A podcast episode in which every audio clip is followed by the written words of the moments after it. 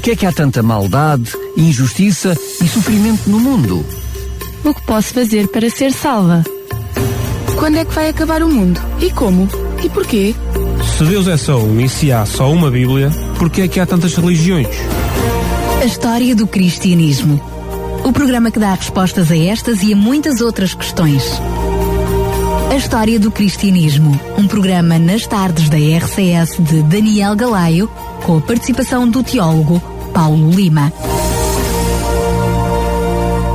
Cumprimento todos aqueles que estão do outro lado dos microfones, agradecendo a vossa preferência para mais uma História do Cristianismo. No último programa tínhamos prometido que iríamos falar de outros conceitos associados ao mesmo tema e hoje vamos precisamente falar sobre a questão da mortalidade da alma e uh, do que é que isso tem a ver, o que é que isso, como é que se traduz biblicamente esse conceito. Vamos olhar também de uma forma mais de perto como é que surgiu esta noção de alma imortal e como é que ela foi introduzida no seio da Igreja Cristã, e é desta forma que nós, compreendendo este conceito, que depois compreendemos também melhor o conceito do programa passado, quando falámos do inferno, inferno eterno, e do arder. inferno a, a arder, enfim, Uh, esses conceitos todos associados. Relembro mais uma vez que o programa do, da semana passada, bem como todos os outros programas anteriores, estão disponíveis para serem ouvidos e reouvidos no site da RCS, até e inclusive para download, para poder ficar com eles e distribuir livremente.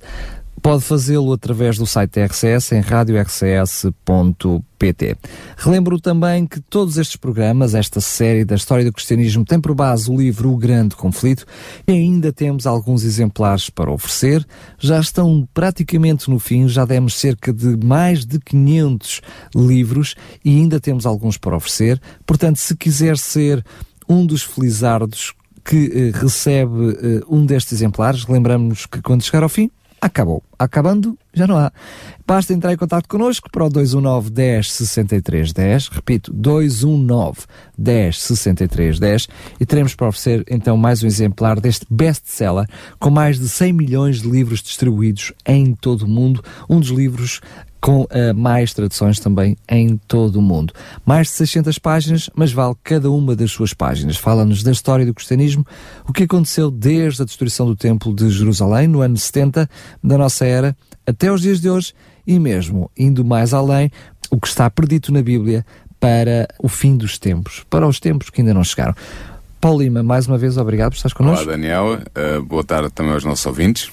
Hoje temos que falar um pouquinho de filosofia, o nosso tema assim uh, o, exige. o exige, mas é um assunto bastante pertinente. Nós conhecemos uh, na cultura geral e até mesmo no seio da igreja, da igreja cristã tradicional, nós conhecemos esta noção de uma alma externa ao, ao corpo, imortal, uh, imortal consciente, consciente, que é a própria pessoa na sua essência e que tem uma, tem uma, uma duração, digamos assim, maior que a, que a do corpo. Exatamente. E, e, que quando, quando a pessoa falece, essa alma ou vai para o inferno, que nós abordámos essa noção a semana passada.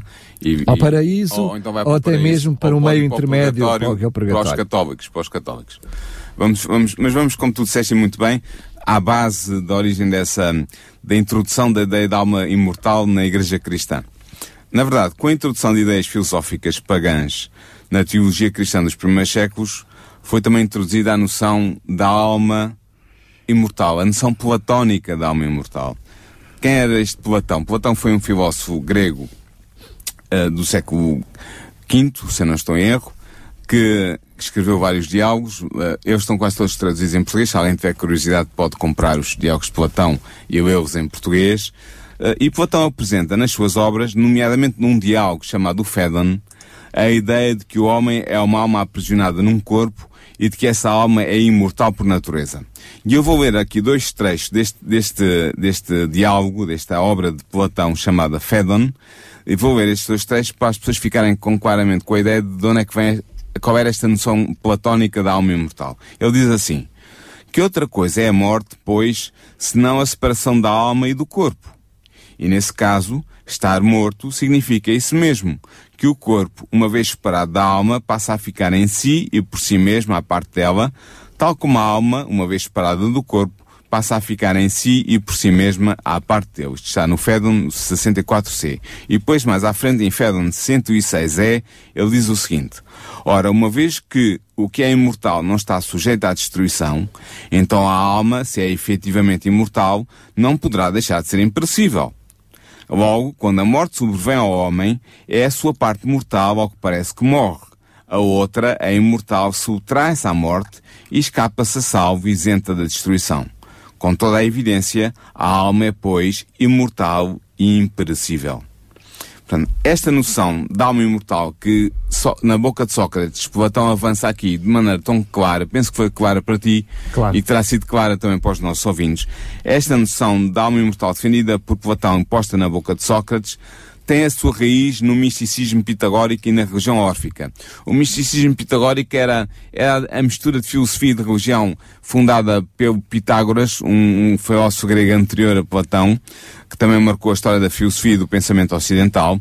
E a religião órfica era uma religião de mistério que tinha origem na Trácia, alguns, há quem diga que a sua origem é na Trácia, mas que estendeu à Grécia e que defendia também esta alma, esta noção da alma imortal. E foi aí, foi a estas duas fontes que Platão foi buscar a sua ideia e a sua doutrina da alma imortal.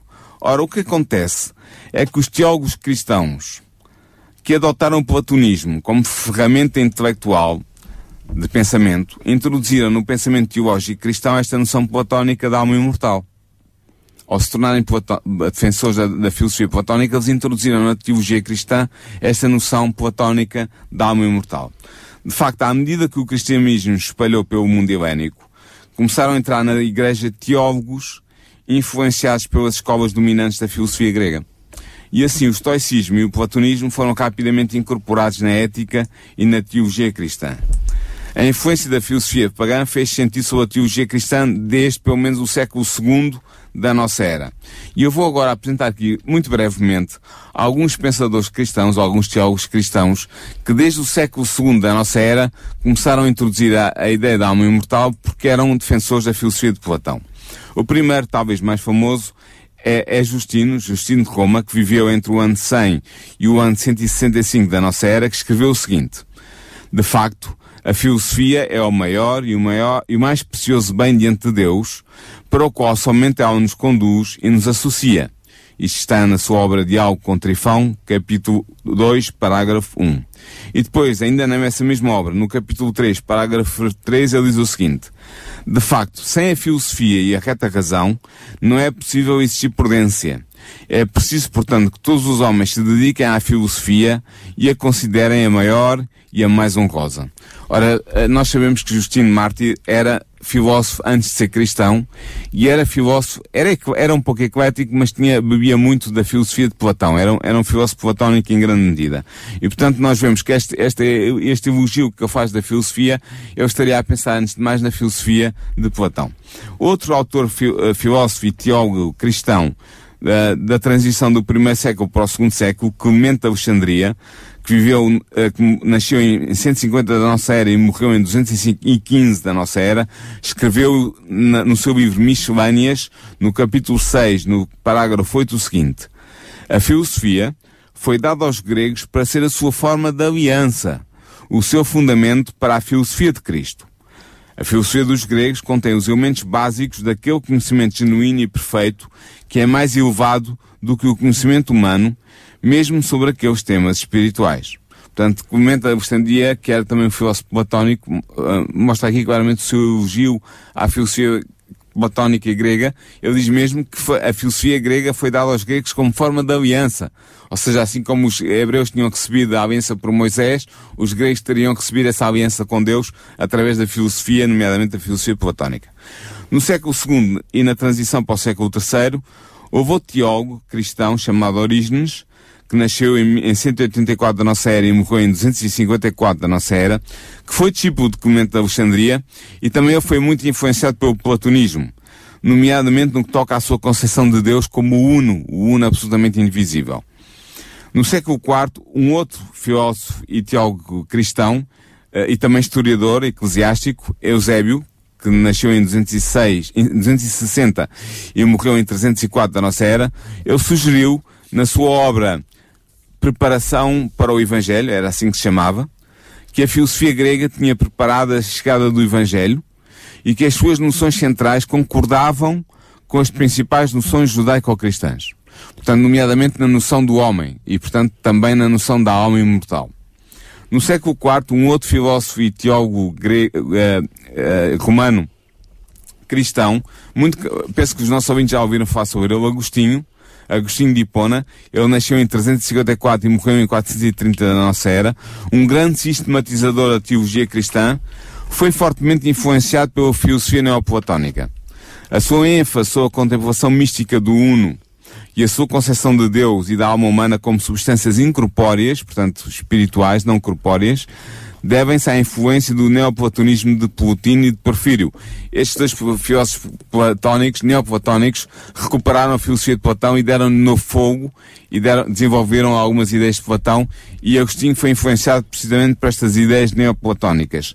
Eh, nas Confissões, no capítulo 7, no parágrafo 20, eh, Agostinho escreve o seguinte, mas quando eu li aqueles livros dos platonistas, eles ensinaram a buscar a verdade incorpórea, pelo que eu vi então as tuas coisas invisíveis, compreendidas pelas coisas que são feitas. Portanto, ele claramente mostra aqui que ele não só era seguidor dos neoplatónicos, dos platonistas de que ele fala, mas que ele, é, esse conhecimento do platonismo o ajudou a chegar mais longe na sua compreensão de Deus e das coisas de Deus. É essa a, a, a afirmação de Agostinho de Hipona.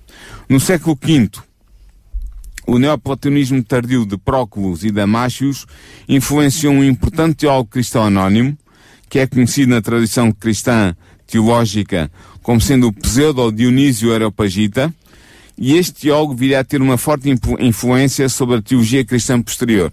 E ele era claramente um neoplatónico assumido e, defendia, portanto, também a teoria a concepção da alma imortal de Platão e dos neoplatónicos. Portanto, estes são apenas alguns exemplos, eu podia usar muitos outros, alguns exemplos retirados do universo dos teólogos cristãos, influenciados pela filosofia grega, que mostram a amplitude da influência do pensamento filosófico, filosófico pagão sobre a Igreja cristã a partir do segundo século e daí em diante.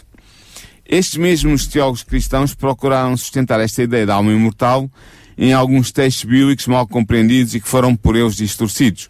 Nós falámos num desses textos, na semana passada, na parábola do Lázaro e do Rico, em que há aquela parábola que Jesus fala, em que dá a impressão que ele está a defender a, a existência de almas imortais, umas no inferno e outras no paraíso. Com um intermediário, não é? Com um intermediário. Nós vimos como é que esse texto deve interpretar e vimos que, não, que Cristo não tinha ideia nenhuma de, de, defender a teoria do inferno eterno e de um paraíso eterno para as almas desencarnadas dos, dos, dos cristãos, mas há outros textos que também foram mal interpretados, por exemplo, o texto do ladrão da cruz, quando Cristo diz àquele ladrão, em verdade te digo, hoje, vírgula, estarás comigo no paraíso, esse texto também tem sido mal interpretado. Enfim, há alguns textos que os, os teólogos cristãos dos primeiros séculos usaram para introduzir as noções da alma platónica, imortal e etérea uh, no texto cristão, no texto bíblico. Deixa-me só dizer isto, porque isto é bom da verdade. Na realidade, não são esses textos que introduzem um, estas teorias platónicas na Igreja. Há uma aproximação clara entre aquilo que é a noção uh, da, platónica do, do, mundo das ideias versus o reino de Deus, que se misturam muito, são muito idênticas. A versão platónica do bem e do mal com a, com a, com a, a versão cristã do bem e do mal. Sim, havia pontos de contacto. de contacto. E depois o que é que acontece? Acontece é que quando procuramos evidências na Bíblia para justificar estas ideias que uh, uh, tradicionalmente se uniram, não, não as encontramos e depois descobre-se em alguns textos que não são claramente compreendidos ou inteiramente estudados, ah, aqui está uh, um ponto em Sim, que vai o, ao encontro daquilo que... O que nós... aconteceu foi o seguinte, um, uh, o Novo Testamento fala da... É, foi escrito em grego e usa a palavra psyche para falar da alma. Uh, e a Septuaginta, que era a, tradução grega do Antigo Testamento, que era usada pelos cristãos dos primeiros séculos, também usa esta palavra psyche para traduzir o hebraico nefesh, que significa, que se pode traduzir por alma. E o que acontecia é como este texto, este termo psyche, ou psyche, aparecia, este, este, este termo grego aparecia no Novo Testamento, os, os, os teólogos cristãos influenciados pelo platonismo projetaram nesse nome uh, o, o, conceito psyche da filosofia grega nomeadamente a filosofia platónica, o que, o que não é correto se fazer. Ou seja, eles tinham na ideia Exatamente. da alma, a alma platónica, psiorré, e quando liam esse termo no Novo Testamento grego e na Septuaginta, no Antigo Testamento grego, eles viam o quê? Eles projetavam a ideia que eles tinham da alma platónica, projetavam no texto grego do- da. Bíblia, tanto do Antigo Testamento em grego como do Novo Testamento grego. E foi, foi isso, foi essa projeção que os levou a pensar que eles encontravam no Novo Testamento a mesma noção que Platão e os neoplatónicos defendiam sobre a alma ah, imortal, etérea e incorpórea. É curioso. E daí o problema que surgiu. Exatamente. Sendo que é curioso realmente a influência platónica, porque o próprio texto, quando tenta explicar o que é essa alma, ele é completamente contraditório a essa noção. Exatamente, e é curioso E é curioso como eh, uma noção extra-bíblica consegue influenciar fortemente a leitura da Bíblia. É verdade, exatamente. Mas, mas foi o que aconteceu. Ora bem, mas então os nossos ouvintes podem estar a pensar, "Então, mas o que é que a Bíblia diz sobre a alma humana? O que é, qual é a crença bíblica verdadeira sobre a alma humana? O que é que isso significa? Como é que nós devemos entender esse conceito em termos puramente cristãos, pondo de parte a influência platónica e filosófica na leitura do Novo Testamento e do Antigo Testamento? Muito bem. Se nós queremos compreender verdadeiramente a natureza mortal do homem e o estado do homem na morte, nós devemos começar por descobrir o que é que a Bíblia ensina sobre a natureza do homem. E para o fazermos, nós devemos voltar-nos para o relato da criação, que está lá em Gênesis. Neste relato, é-nos dito que Deus começou por criar o homem a partir do pó da terra, formando o seu corpo com elementos inorgânicos presentes no solo. É isso que o texto nos diz. E diz-nos que depois de, depois de ter modelado o corpo, Deus soprou em seus narizes o fogo da vida. É este o texto bíblico que literalmente diz. Este corpo material, animado pelo Espírito de Deus, tornou-se então uma alma vivente. É esse o termo que o, o texto bíblico utiliza. E o texto em Gênesis 2.7 diz o seguinte. E formou o Senhor Deus o homem do pó da terra, e soprou em seus narizes o fogo da vida, e o homem foi feito alma vivente. Ora bem, note-se que o ser humano foi feito uma alma vivente apenas quando se deu a união do fogo da vida vindo de Deus com o corpo feito a partir do pó da terra. Portanto, a Bíblia entende por alma, ou seja, no Antigo Testamento o conceito hebraico é nefesh, nefesh, o, portanto, a Bíblia entende por alma, nefesh, o ente que resulta da união do corpo material com o espírito, representando este o poder vital vindo de Deus que dá a vida. Podemos então, de uma forma clara, fazendo essa fórmula matemática simples, corpo mais sopro, uh, se quiser Igual- espírito, igual, igual alma alma. vivente. Portanto, a alma é um resultado de um todo, não é? Exatamente. O ser humano é uma alma vivente na medida em que é um corpo animado pelo Espírito de Deus dador de vida. Ou seja, isto fica bem claro para os nossos ouvintes agora neste momento, que é uma parte importante da nossa, da nossa palestra hoje. A alma não é uma parte etérea e material do ser humano, distinta do seu corpo, que seria a sede da consciência e participaria da imortalidade. Que era a noção platónica que os teólogos cristãos introduziram na sua leitura da Bíblia. Mas não é isso que a alma é, segundo a Bíblia. O que é que é a alma então? A alma é o próprio corpo do ser humano total, é, é o próprio ser humano total, enquanto ser vivo corporal animado pelo Espírito de Deus. É a soma do seu todo. Exatamente. Curiosamente, se a alma pudesse ser alguma coisa como nós ainda estamos a falar nesse relato, relato da criação, portanto, onde aparece Deus a explicar de uma forma simples para que o ser humano consiga entender O que é que é uma alma o vivente? que é, que é uma alma vivente, que é o conjunto do, do corpo Com mais- o fogo, o fogo da de vida. Quando Deus cria as aves e os répteis, Eu vou para aí já. também vais falar sobre isso. Bom, por isso é que convém ter presente que a Bíblia fala dos animais como sendo também almas viventes. Exatamente. Pois são igualmente corpos vivos animados pelo fogo de Deus. E eu não estou a inventar, eu vou citar o texto, está em Gênesis 9.10, que es- que está escrito, e com toda a alma vivente que convosco está, de aves, de reses e de todo o animal da terra convosco. Isto depois é repetido, este conceito de alma vivente aplicado aos animais, é repetido, é repetido em Gênesis 9, versículo 12, versículo 15 e versículo 16. E mais no- vezes 20, 29, sim, 29, e, no- 30, e noutros versículos, noutros versículos eh, do Antigo Testamento. Portanto, sendo assim, Como é que descreve então a Bíblia o processo da morte? Já vimos o que é, qual é o processo da criação do ser humano. Vamos só recapitular que o surgimento da, da criação do ser humano é corpo mais o corpo alma, material mais animado espírito. pelo fogo ou pelo Espírito de Deus que É igual resulta alma vivente. alma vivente. E tal como isso é verdade para os homens, é verdade para os animais também. Exatamente. Ora o que bem. é que acontece? Essa forma matemática que é resultado da vida, não é? Ah, no seu inverso é a morte. Portanto, vamos ver como é que a Bíblia descreve então o processo da morte. O que é que acontece quando um homem morre? De acordo com as Escrituras, quando o homem morre, o seu corpo, feito do pó da terra, volta à terra e o espírito, ou o fogo de Deus, volta a Deus que o considera. E está, está claramente dito em Eclesiastes capítulo 12, versículo 7 e Salmos 104, versículo 29. É esta a realidade que o livro de Job traduz quando ele afirma o seguinte, no livro de Job.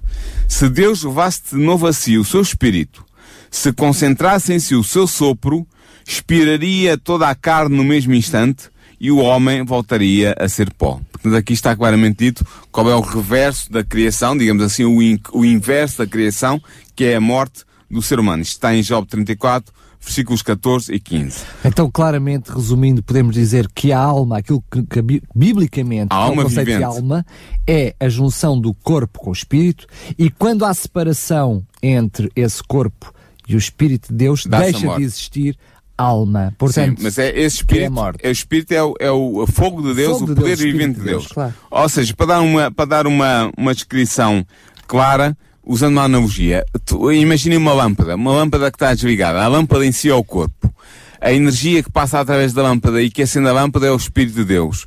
E a lâmpada, quando está acesa, é a alma vivente. exatamente. Quando a energia deixa de passar na lâmpada, ou seja, o Espírito de Deus é retirado, o que é que acontece? A lâmpada apaga-se, fica só a lâmpada física apagada. E isso é o corpo sem o Espírito de Deus, é o corpo morto. É a lâmpada sem vida. É a lâmpada sem vida, sem luz.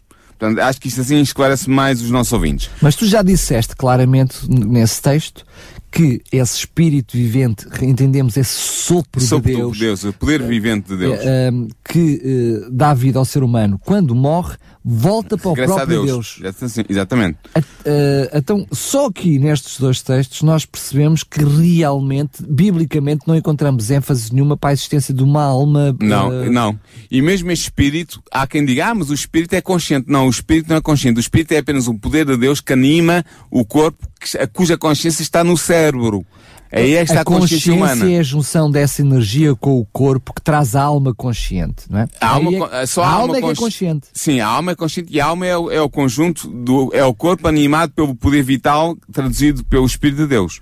Portanto, assim não é de estranhar que a Bíblia ensine que o processo da morte de um homem é semelhante ao processo da morte de um animal. Os homens morrem da mesma forma que morrem os animais. Isto talvez choque os nossos ouvintes, mas é verdade. O sábio Salomão ensinou claramente esta verdade ao escrever o seguinte. Quanto aos homens, pensou assim. Deus os põe à prova, para lhes mostrar que são animais. Pois a sorte do homem e a do animal é idêntica. Como morre um, assim morre o outro. E ambos têm o mesmo alento. O homem não leva vantagem sobre o animal, do animal, porque tudo é vaidade, tudo caminha para o mesmo lugar. Tudo vem do pó e tudo volta ao pó. Está em Eclesiastes 3, versículo 18 e 19. Portanto, a Bíblia ensina claramente que o homem é um ser mortal por natureza. Isto está claramente dito em, em Salmos 8, 4, quando está, onde está escrito: Quando vejo os céus, obra dos seus dedos, e a lua e as estrelas, o que é um mortal para Deus te lembrares, e um filho de Adão que venhas visitá-lo? Ou seja, o filho de Adão, o ser humano, é aqui claramente designado como um ser mortal. Portanto, não há aqui nada de imortalidade ah, ah, associada com o ser humano. O ser humano é mortal por natureza. E por isso é que Ezequiel, no capítulo 18, versículos 4 e versículos 20, diz o seguinte: A alma que pecar, essa morrerá. Portanto, fica aqui claríssimo que a alma, que é o conjunto do corpo animado pelo fogo de Deus, pelo Espírito de Deus, a alma humana é mortal. Não há imortalidade humana intrínseca. Porquê? Porque Deus é o único que possui a imortalidade. É isso que o apóstolo Paulo claramente nos diz em 1 Timóteo, no capítulo 6, versículos 15 e 16, quando ele diz o seguinte: O bendito e único soberano, o Rei dos Reis e Senhor dos Senhores, está a falar de Deus, o único que possui a imortalidade, que habita uma luz inacessível, que nenhum homem viu nem pode ver, a ele honra e poder eterno. Amém. Portanto, aqui Paulo está a falar de Deus e diz claramente que ele é o único que possui a imortalidade. Deixa-me só dizer algo bastante curioso sobre isso. É por Paulo, quando está a falar sobre isso, está a falar precisamente para uma plateia que acredita na imortalidade da alma. Exato. É curioso, não, não podemos esquecer disto. Tanto que ele a seguir é, é gozado e criticado precisamente por esta noção da mortalidade da alma que Paulo pregava.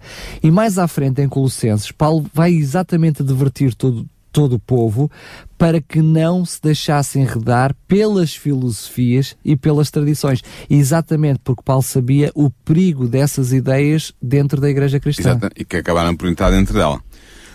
Pois bem, estabelecemos até aqui biblicamente a natureza mortal do homem. Agora convém compreendermos o estado do homem na morte, ou seja, se o homem é uma alma vivente quando está animada pelo Espírito de Deus, se quando morre uh, o Espírito de Deus deixa, o poder vital deixa-o e ele fica, fica reduzido ao pó, então, e se a alma é desfeita por causa disso, então não pode haver alma imortal. Mas vamos ver o que é que a Bíblia diz sobre o estado do homem na morte. Ó oh, Paulo, com toda, a, com toda a firmeza não pode nem haver alma mortal nem alma imortal. Ah, Simplesmente ah, deixa de haver alma. Exatamente. Quando os homens morrem, diz o Salmo 146, versículo 4, sais o espírito e eles tornam à terra. Naquele mesmo dia parecem os seus pensamentos. Portanto, mostra aqui claramente que não há uh, pensamentos possíveis quando o homem está morto. E mostra também que o espírito sai, o corpo volta à terra, o espírito volta para Deus, e este espírito não é algo consciente, porque é dito logo a seguir que naquele mesmo dia aparecem os pensamentos do homem que morre. Portanto, se o espírito fosse algo consciente, eu não poderia dizer que os pensamentos pareciam, porque os pensamentos iam continuar naquele espírito. Mas este espírito não é uma matéria, não é algo semelhante à ideia da alma outras pessoas equivalem, alma e espírito. Não. O espírito é o poder vital do Deus, que Deus confere. Chamamos-lhe sopro para que é o sopro, É o sopro de Deus. Uh, percebemos claramente que esse sopro junto do corpo é que cria a alma que, que é consciente, vivente, que pensa, que raciocina. Quando é retirado essa energia, esse sopro do ser humano voltando para o próprio Deus, não há consciência, não há nada, exatamente. porque não há alma. E não é só os pensamentos que desaparecem. Os sentimentos do homem morto também desaparecem, porque as Sagradas Escrituras dizem, falando dos mortos, em Eclesiastes 9.6, que o seu amor, o seu ódio e a sua inveja já pereceram. Portanto, não há sentimentos também do homem morto. Os mortos também nada sabem acerca dos seus entes queridos que ainda vivem. Há muitas pessoas que dizem, ah, meu pai morreu e agora estava no céu a voar por mim estava, estava a cuidar por mim, a minha mãe morreu, ou o meu filho está a cuidar de mim, a voar por mim. Isso não é verdade. Deixa-me só dizer isto que realmente é um assunto bastante sensível. Uh, e até pode ser uma situação preocupante para alguns dos nossos ouvintes, porque historicamente e tradicionalmente fomos aprendendo que uh, quando morremos vamos imediatamente para o céu e vai essa alma, essa, essa, essa alma, alma vai, para, vai para o céu e que agora os nossos queridos estão bem, porque estão junto de Deus, está tudo bem. E agora ouvir-nos uh, e afirmarmos com toda a autoridade, não nossa, mas da Bíblia, que isso não é verdade, muita gente neste preciso momento está a perguntar, então mas espera lá, se, se, se, se, os meus queridos morreram e não estão no céu, estão no pó da terra, o que é que isto quer dizer? Mais à frente neste vamos programa vamos explicar qual é, qual é a verdadeira esperança do cristão Exatamente. para, é para alcançar a imortalidade.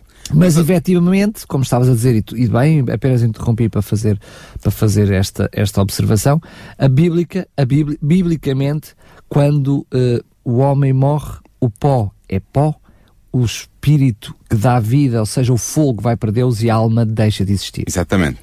Uh, e os mortos realmente nada são dos seus entes queridos, como eu estava a dizer, aqueles que ainda estão vivos, porque Job 14, 21 diz claramente, falando dos mortos, os seus filhos adquirem honras, mas ele não chegará a saber. Cai em desonra, mas ele não o percebe, falando do morto. Portanto, o morto não tem consciência do que é que se não paga sabe, com os seus não filhos, vê, não, não sabe, pensa, não sabe nada. nada. Aliás, os mortos não sabem coisa nenhuma, porque Eclesiastes 9, 5 diz claramente, porque os vivos sabem que hão de morrer, mas os mortos não sabem coisa nenhuma. Não têm jamais recompensa, mas a sua memória ficou entregue ao esquecimento. Portanto, os, os mortos não participam dos assuntos do mundo dos vivos. De facto, o sábio Salmão escreveu que os mortos já não têm parte em coisa alguma do que se faz debaixo do sol. Em Eclesiastes 9.6 ele dizia-o claramente. E esta situação verifica-se porque quando o homem morre, nada resta do conhecimento humano. Porque em Eclesiastes 9.10, o sábio Salomão diz, tudo o que te vem à mão para fazer, falo conforme a tua capacidade. Pois no Sheol, a gente falou deste, deste termo a semana, passada, semana passada, o Sheol é o mundo dos mortos, é a sepultura, é onde estão os mortos, Porque no Sheol, para onde vais, não existe obra, nem reflexão, nem conhecimento, nem sabedoria. Não há nada. Não há consciência. Os mortos estão inconscientes no túmulo. Paulo, nós repetimos texto após texto, afirmando sempre, sempre, sempre o mesmo princípio. Quando morremos, no momento em que morremos, não há nada. Cessa a vida completamente em nós. Exatamente. Essa energia que dá a vida que nós não conseguimos entender, que não é nenhum espírito, não é nenhuma alma vivente, não é. É o fogo de Deus, o Espírito de fogo Deus. Deus. Só apenas essa energia que nos torna vivos volta para Deus, o pó volta para a terra e não existe nada. Não existe espírito, não existe fantasmas. Mas agora, mas agora nosso- os nossos ouvintes estão a ouvir. Estão a ouvir e estão a pensar. Mas se este é o destino de todos os homens, a pergunta que nos aflige a todos deixa-se enunciar de modo bem simples, como está anunciado em Job 14, 14. Morrendo o homem, porventura tornará a viver? Exatamente. Esta é que é a grande pergunta. Ou mesmo é perguntar, como pode o homem obter a imortalidade? Se nós não temos a imortalidade em nós mesmos, se nós não temos a tal coisa que é alma etérea, consciente e imortal que sai de nós no momento da morte, isso não é verdade, nada disso é bíblico, então como é que nós podemos alcançar a imortalidade? Paulo dá- dá-nos a resposta. Ele diz-nos, falando de Cristo, em 2 Timóteo 1.10, que ele não só destruiu a morte, mas também fez brilhar a vida e a imortalidade pelo Evangelho. Ou seja, é pela fé em Jesus que nós podemos ser herdeiros da vida eterna. Este é o único acesso à imortalidade que o homem tem disponível, através da fé em Jesus, como uma oferta de Deus, pela sua graça, àqueles que se vão salvar porque estão em conformidade com a vontade de Deus. Portanto, a ressurreição dos justos na segunda vinda de Cristo é a única via para a imortalidade. A única. Não há outra via. Porque Agora, nós, por, por natureza, não temos imortalidade em nós. Estás-me a dizer então que há a possibilidade de nós Sermos imortais. sermos imortais. Ah, não somos agora, mas podemos vir a ser. Mas falaste aí na segunda vinda. Uhum. Então estás a dizer que isso só acontece na segunda vinda? Eu vou, eu vou esclarecer. A verdade é que a única via para a imortalidade é a segunda vinda de Cristo. E por isso é que Paulo escreveu a, a ressurreição dos justos na segunda vinda de Cristo. Não, também. A via para a imortalidade é a ressurreição dos justos na altura da segunda vinda de Cristo. E Paulo escreveu, porque se os mortos não ressuscitam, também Cristo não ressuscitou. E se Cristo não ressuscitou, é vã a vossa fé e ainda permaneceis nos vossos pecados. E também os que dormiram em Cristo, ou seja, os que morreram, estão perdidos. Ele diz isto em 1 de Coríntios 15, versículos 16 a 18. Portanto, fica aqui claro neste texto que a ressurreição é a única esperança de acesso à vida eterna para o cristão. A ressurreição. A ressurreição. Portanto, Ora, dizer se os mortos fossem diretamente para o céu no momento da morte, porque é que Paulo teria tão enfaticamente dito que sem a esperança da ressurreição, e usando as palavras dele, os que dormiram em Cristo estão perdidos? Ou seja, se a alma fosse imortal, e as pessoas fossem imediat- imediatamente para o céu, os cristãos, quando morressem, fossem imediatamente para o céu, não haveria necessidade da ressurreição para se aceder à eternidade. Ressurreição que sabemos, biblicamente, que, Que só vai acontece na, acontecer vida, na segunda, segunda vinda vinda de Jesus. Mas, no entanto, Paulo diz claramente que é só através da ressurreição é que nós podemos ter acesso à imortalidade. Há uma coisa que Nós, os cristãos. nós os cristãos Os entendamos, entendamos. A, a noção de, é bom explicar, a noção de morrer em Cristo significa precisamente aqueles que em vida aceitaram os, os méritos de. Jesus Cristo. Sendo que o próprio Jesus Cristo, curiosamente, quando morre, também não tem, mesmo sendo Jesus, não vai logo imediatamente para o céu. Hum. Ah, Tam- ele próprio, Porque ele próprio diz, depois na ressurreição, quando Maria o encontra e o agarra, ele diz, não me detenhas porque eu ainda não subi para o meu pai. três dias depois, Três dias depois. Portanto, ele teve, o que é que aconteceu? Jesus esteve na sepultura a descansar, Durante- eh, morto, durante aqueles, sexta- a, a durante- parte sexta, todo o sábado e parte domingo. E só quando ressurgiu, é que ressurgiu para, para, para, para viver eternamente, como ele próprio sendo Deus também viveria. e mesmo depois de Mas como ter- ser humano. E mesmo depois de- de- da ressurreição, Jesus ainda não tinha ido para o céu, não é? Exatamente, ele diz claramente a Maria: Não me detenhas porque eu ainda não subi ao meu pai. Ora, se eu tivesse eh, uma alma imortal que fosse para o céu no momento da sua morte, eu não teria dito E isto a Maria. depois e tivesse voltado corpo, depois é? ao corpo, eu não teria dito isto a Maria. Mas, portanto, é, é- é, é porque a ressurreição é necessária para o cristão aceder à imortalidade que Paulo descreve em cores vivas esse momento em 1 Tessalonicenses 4, versículos 16 a 18, quando ele diz o seguinte: Porque o mesmo Senhor, ou seja, Cristo, descerá do céu com alarido e com voz de arcanjo e com a trombeta de Deus. E os que morreram em Cristo ressuscitarão primeiro. Depois nós, os que ficarmos vivos, seremos arrebatados juntamente com eles nas nuvens a encontrar o Senhor nos ares e assim estaremos sempre com o Senhor. E depois ele diz uma coisa muito interessante. Portanto, consolai-vos uns aos outros com estas palavras. Portanto, a crença na ressurreição deve ser o consolo do crente face à, angústia da morte, face à destruição que a morte nos traz.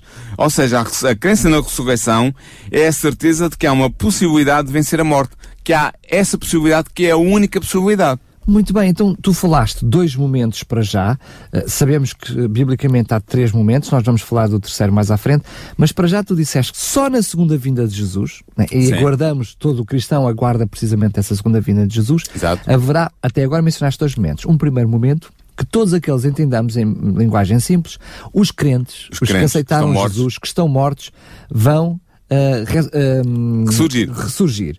Vão passar um primeiro momento pela ressurreição dos mortos, aqueles que neste momento estão mortos e que são cristãos. O justo é chamada a ressurreição dos Dos justos. É a primeira ressurreição. Primeiro momento. Depois, logo a seguir, tem, mencionaste aqueles que estarão vivos, Sim. que serão elevados para os céus. Serão transformados, Transformados. glorificados e levados juntamente com os ressuscitados. E exatamente, pela exclusão de partes, faltam aqui os que morreram, os que já estão mortos, mas que não, na sua vida não aceitaram Jesus. Os ímpios. Os ímpios. Sim.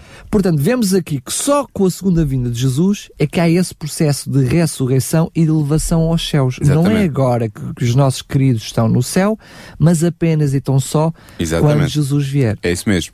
É isso mesmo. Então, mas é o que eu estou a dizer, é correto. É Falta correto. ainda depois um terceiro momento, Por a onde vão... ressurreição dos ímpios. Dos ímpios. Nós, isso está claramente dito em Apocalipse capítulo 20, em que há duas ressurreições. A, segunda, a primeira ressurreição é a dos justos, na altura da vinda de Jesus, e depois os ímpios passarão o milénio, mil anos, e no fim desse milénio, segundo Apocalipse 20, então haverá a ressurreição dos ímpios para serem julgados e destruídos na hiena de fogo ou no lago de fogo, que é o tal inferno que falámos a semana passada. Mas é só para dizer que já falámos um pouquinho sobre isso quando falámos sobre o santuário e sobre todos os ofícios, o que é que isso indicava. Exatamente, e falámos sobre a ressurreição dos ímpios e dos justos, sim. Muito Ou bem, é só para indicar esse. Agora, esse para programa. terminar este programa, eu queria voltar um pouco à discussão sobre a crença do inferno eterno que nós fizemos a semana passada no programa anterior, em que nós mostramos que não havia inferno eterno nenhum em lado nenhum, eh, que isso não é bíblico. Ora bem, ah, se nenhum ser humano tem uma alma imortal, como nós vimos que não tem, porque o ser humano é, na sua completude, na sua globalidade, o, o corpo aspira, animado pelo Espírito ou pelo fogo de Deus, e isso é que é uma alma, uma alma vivente, e não é imortal, é mortal.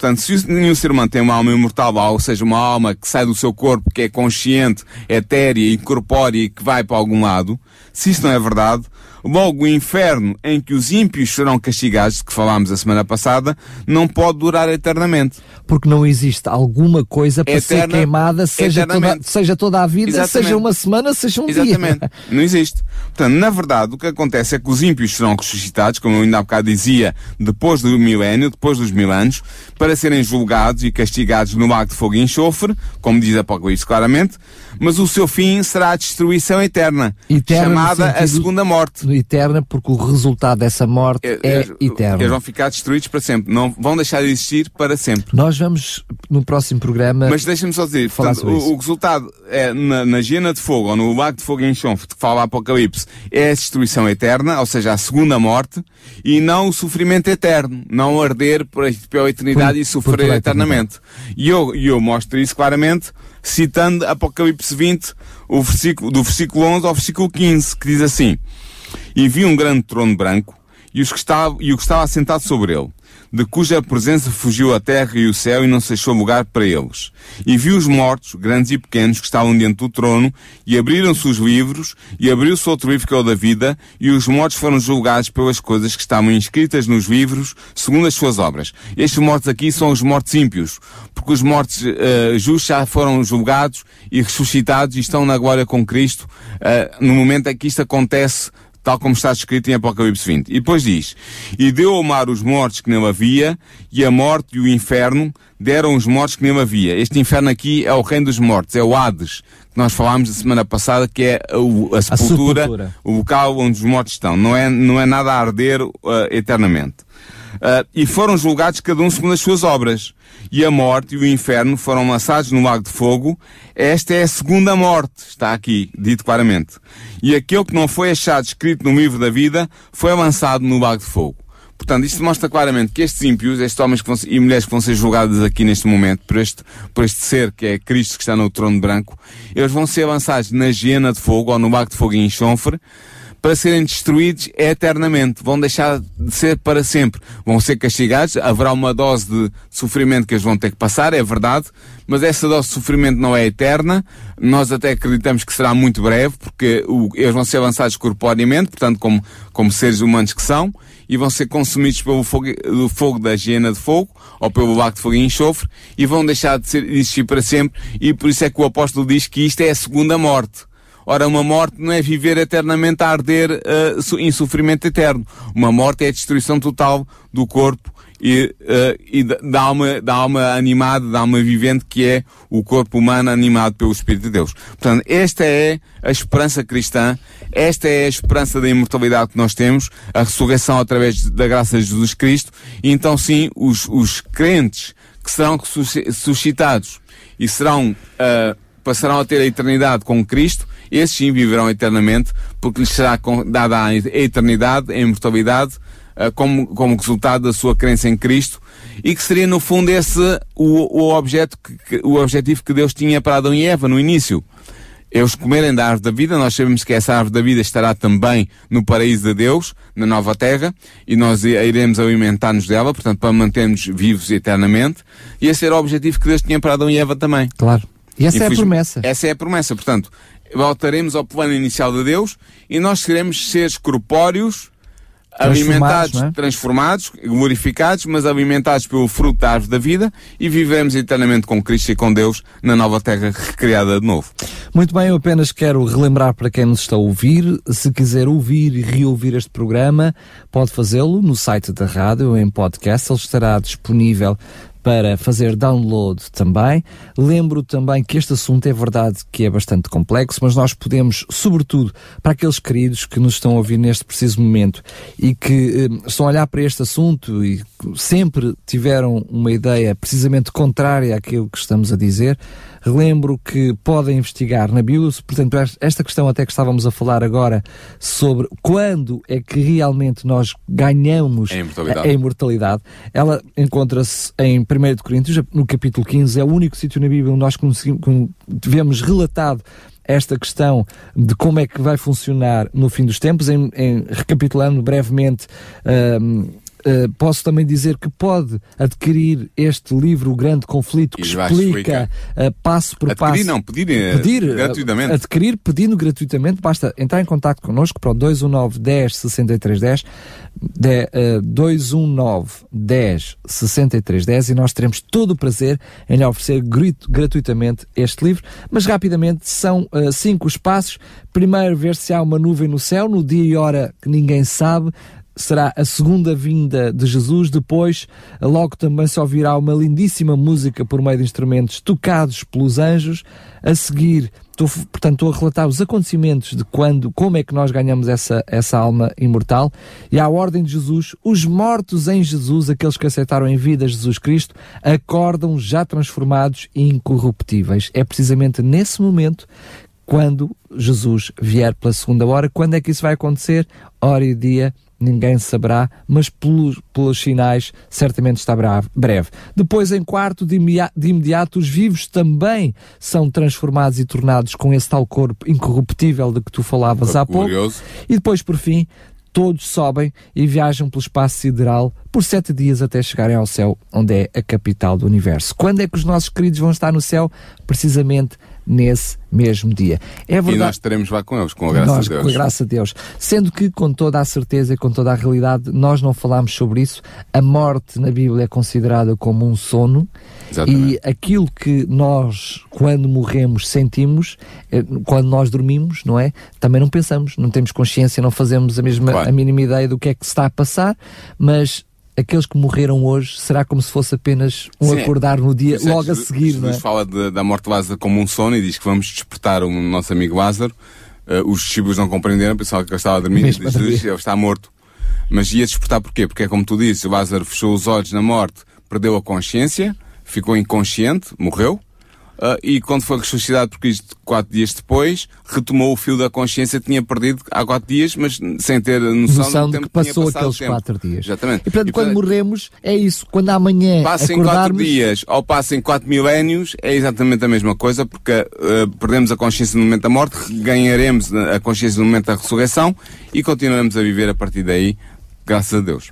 É isso mesmo, por isso também ficamos tranquilos. É verdade que os nossos queridos não estão no céu, mas também não estão a sofrer, não estão a ver, não, o que até, até é bom, porque esta noção de que temos os nossos queridos no céu, se nós estamos a sofrer na, aqui na Terra, até seria alguma coisa bastante cruel. Seria muito para, desagradável para eles. Para não eles, se pode dizer é? que seria um paraíso estarem a observar aqui os seus entes queridos a sofrerem, a lutarem, a pecarem, a, a perderem a vida às vezes, ou a saúde, ou o que fosse não seria muito agradável para eles. Portanto, só, só por aí já se vê que essa noção não faz sentido. Muito bem, agora sim, eh, vamos eh, em breves momentos falar o que, o, que queremos falar, falar no próximo programa, sendo que já fomos dando algumas dicas, é verdade. Sim, para a semana vamos falar sobre o espiritualismo, sobre esta noção que está, o espiritualismo que é uma doutrina que está baseada nesta noção da alma imortal que nós hoje desconstruímos e vimos que não tem significado bíblico, cristão, mas vamos falar sobre isso e vamos falar do, das artimanhas de, dessas noções espiritualistas e da maneira como Satanás as utiliza para nos manipular e para nos fazer pensar, nomeadamente, quando recebemos visitas do, do, outro mundo que vêm da parte dos nossos familiares para nos ajudar, para nos orientar, vamos estudar isso e vamos ver quais são a realidade bíblica desses fenómenos. Porque isso são interrogações naturais que podem estar na cabeça de muita gente, agora que nos está a ouvir, é, então, mas espera lá, se não há almas penadas, entendamos assim, sim, que é o conceito sim, sim. que nós hoje temos, se não existe, se biblicamente não há almas penadas, então, como é que muitas vezes nós ouvimos falar do, dos anjos queridos que andam por aí a falar? E, e como é que há aqueles médiums que dizem que falam coisas. com os nossos,